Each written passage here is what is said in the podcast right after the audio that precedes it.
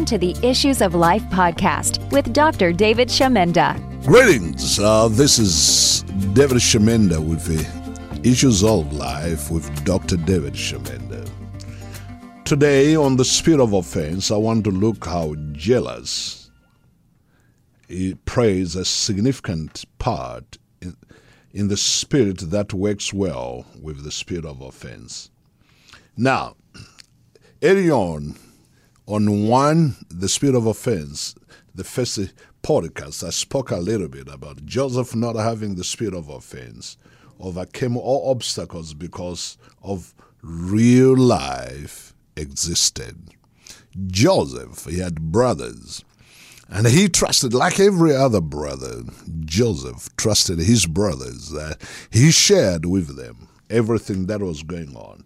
But his brothers, they didn't care about what he was saying. To them, Joseph was so braggadocious. If he tells them, I have a vision, not knowing that this man, Joseph, was going to be the one that was going to bring deliverance. Sometimes the spirit of offense causes us to attack the people that are going to end up being the blessings into our lives. We start attacking them, we start challenging them.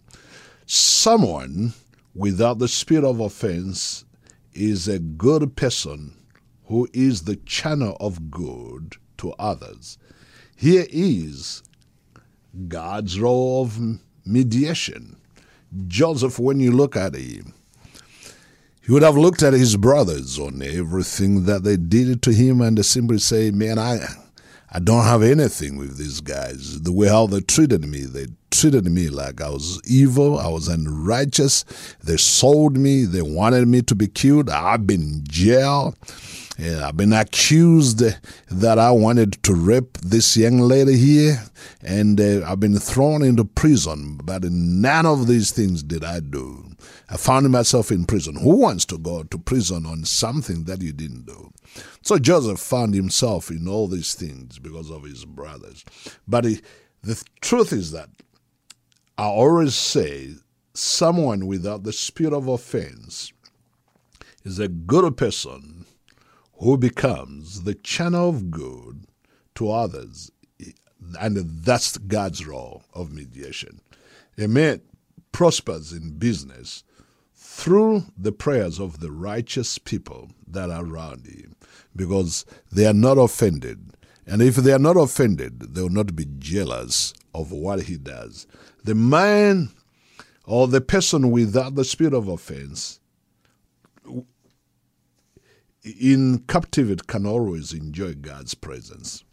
When you don't have a spirit of offense, you may be starving, you may be lacking, you may be having no money, you may not have a place to live.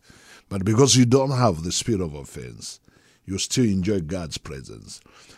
I have a time that I have gone to preach in prisons and uh, speak the word of God. One of the things that have blessed me is to see the children of God.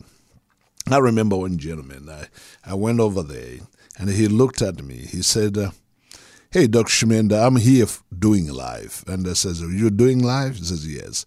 How long have you been here? He says, I've been here for 15 years, but I'm believing God, I'm coming out.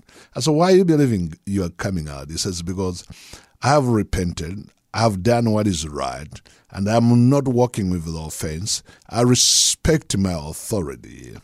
Then I said, Well, if you're not walking in the spirit of offense and you have asked God to forgive you, they will literally pardon you. He says, That's what I'm believing, God. And I then he looked at me, he says, I want you to touch and agree with me that I'm supposed to be here for the rest of my life. And uh, now they're talking of uh, possibility with parole. And I want my parole to come forth soon. But I don't want to offend anyone. And when I go there before the judge and before the pardon board, I'm going to say, I'm a repentant man. I have done what is right.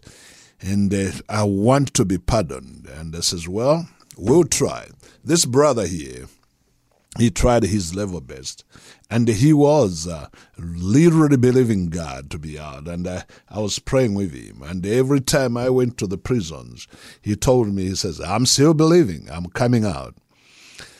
After two years, I stopped going to that part of the prison. I used to just go there because I enjoyed it to speak to the people and it breaking the spirit of offense in their life. And one time he asked me, he says, uh, you know, he says, I'm believing God. I'm going to be appearing before the parole board.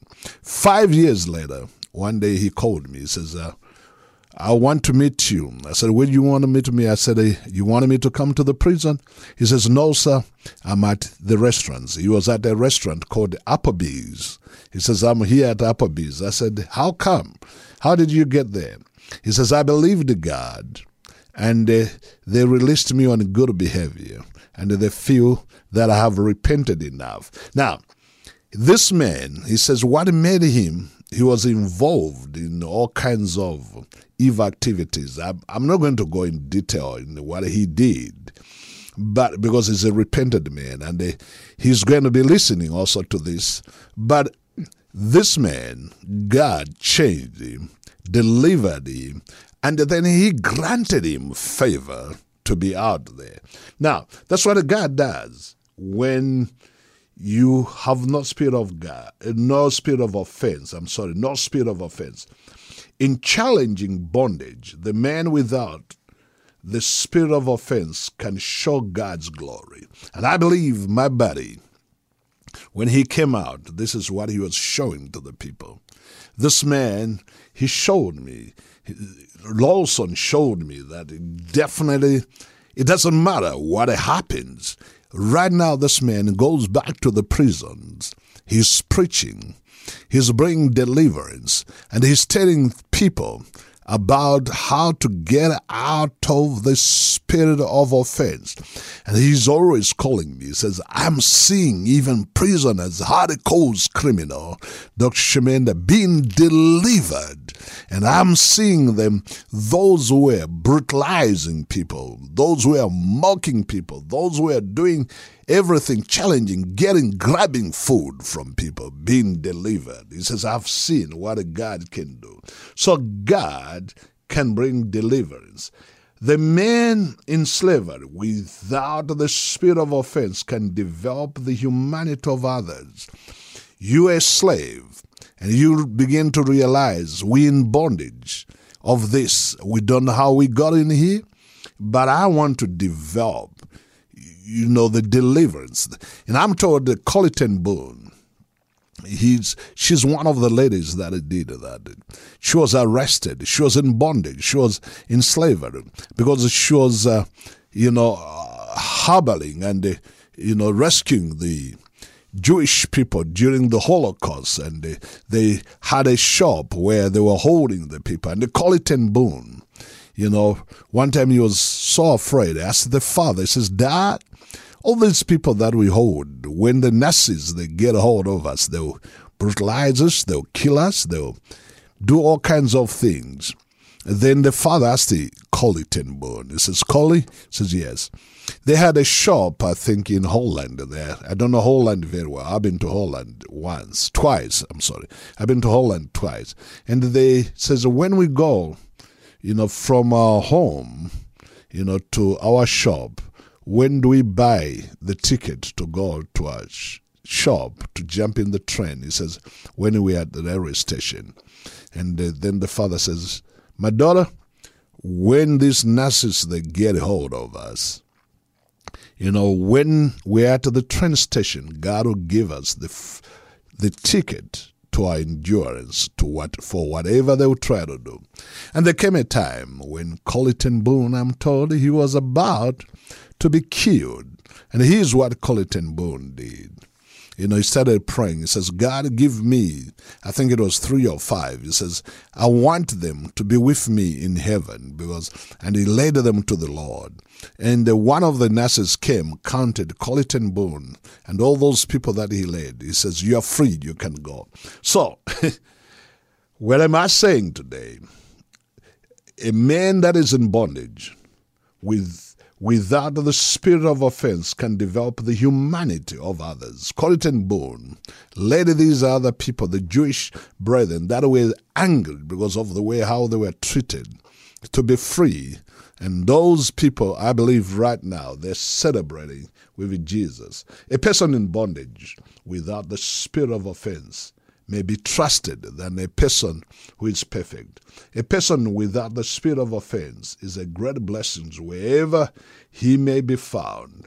Having no spirit of offense, Joseph knew position, also placed him among the strangers. Joseph, you know, he had no spirit of offense, but his position placed among strangers, and he became the boss. Now, what's the meaning of the word offense? Is annoyance or resentment brought about by a perceived insult or disregard for oneself or one standard of principles. I didn't intend to give the spirit of offense. That means the spirit of offense is annoyance, is anger, resentment, indignation, irritation, exasperation, wrath, and displeasure. So, if this is all what offense is, is a word we have experienced or seen others go through. That means there is need to start helping others. It is a hot topic word as it seems more and more individuals are battling being offended whether it is being offended over politics, religion, freedom, protest, marital issues, people using the devil to start problems in your life or choices. The list is long, with so many dealing with being offended on some level. Now, to understand this, how do we understand more about how the spirit of offense works against individual who have a relationship with Jesus. Let's consider how the mindset of crime works. Because the spirit of offense is crime. You're thinking of evil about somebody who have done nothing to you. The first thing we must all understand is the spirit of offense is a crime against the spirit of God. wow, you may say David, what are you saying? Yeah, that's the truth.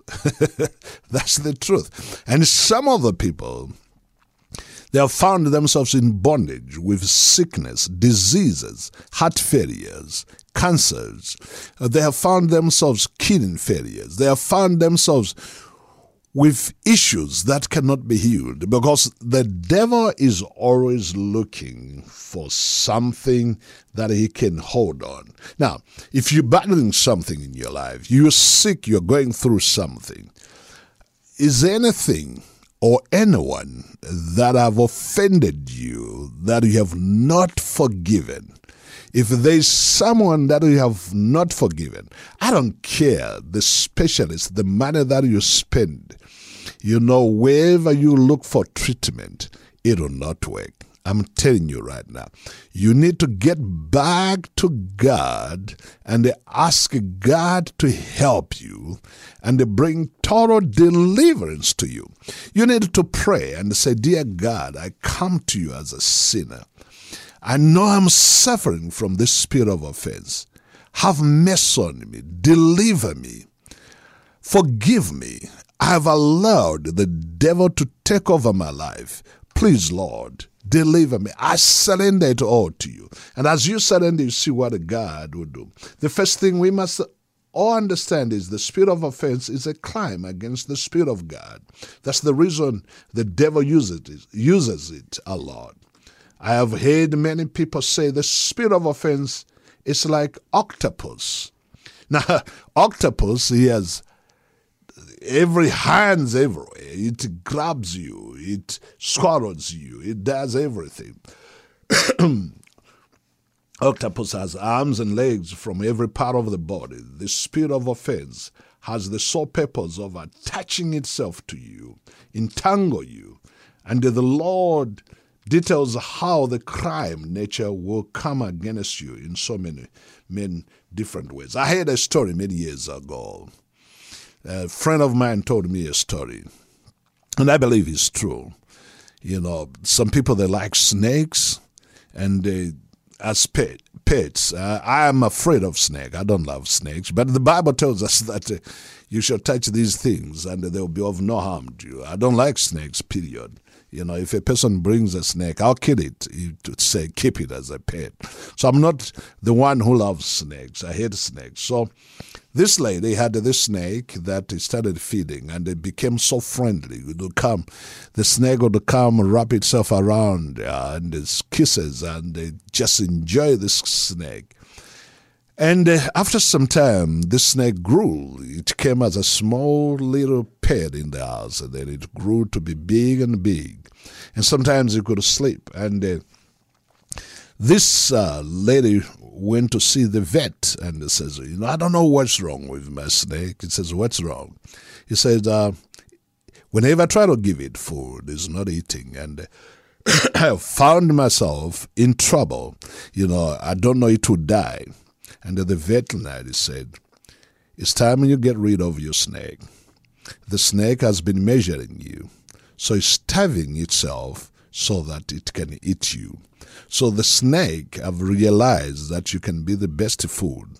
Let the snake go. How many of us have been feeding something that in turn it to end up swallowing us and kill us? This lady loved the snake that it was hard to let it go. But this lady had to choose her life or the life of the snake. And I think her life was so dear. So I'm asking you, with the spirit of offense, you have to choose today your life or letting the spirit of offense, which is crime against the spirit or the Holy Spirit, to be in your life. So you can choose. The Bible in the book of Romans, chapter 8, verses 5 and 8 tells us very clearly about the mind, our mind. For those who live according to the flesh set their minds on the things of the flesh, but those who live according to the Spirit, the Spirit or, or they, the, they set their mind on the things of the Spirit. Then he says, To be carnally minded is death, but to be spiritually minded is life and peace. For the carnal mind is hostile toward God. Now, I've been speaking about the spirit of offense is crime against God. So you, if it's crime, you are committing the spirit of offense, then you're a criminal. Period. A person who commits crime is a what? A criminal. Now, I'm not calling you a criminal. I'm telling you what the Bible says, because the Bible here says, For the carnal mind is hostile towards God, for it is not subject to the law of God, nor indeed can it be. And those who are in the flesh cannot praise God. So, don't let your mind take over your life and put you whereby you become an enemy of God. When offense takes root, your mind is the first place it is coming after. Most of the people that are entangled in the spirit of offense, they have suffered. Their mind is completely destroyed. If crime can attach itself to your thoughts, it owns your ability to process and be able to understand what is going on. The moment offense touches itself to your mind, the ability to have clarity and peace is diminished as everything now becomes about feeding every thought that is only directed at the head through the spirit of offense. Here's where I end today. Here's something where we ought to know and understand. To be spiritually minded is life and peace. In Issues of Life with Dr. David Shemenda, as we'll be speaking on the spirit of offense, I'm going to be speaking about the carnal passions, such as the spirit of offense, how we can defeat them and choose deliverance. Maybe you have been listening to this subject and you say, Preacher, what can I do? Number one, I want to encourage you to look for a church nearby where you are and to go and to tell the pastor. Or you can contact us on this podcast will find the way how to reach out to you and help you. You know, I'll be personally interested to speak to you. But I want to pray a prayer with you to lead you to Jesus Christ and to help you break the spirit of offense. Say these words Dear Lord, I come to you as a sinner. I've been strangled and struggling with the spirit of offense. I ask you to forgive me. Holy Spirit, fill me now. Deliver me from the spirit that has held me in bondage. Set me free in Jesus' name. Amen. Dear God, I pray this brother, sister, or anyone company who have been listening to this, Lord, give them the freedom to enjoy their lives and be delivered from the bondage of the spirit of offense. Shalom, shalom. God bless.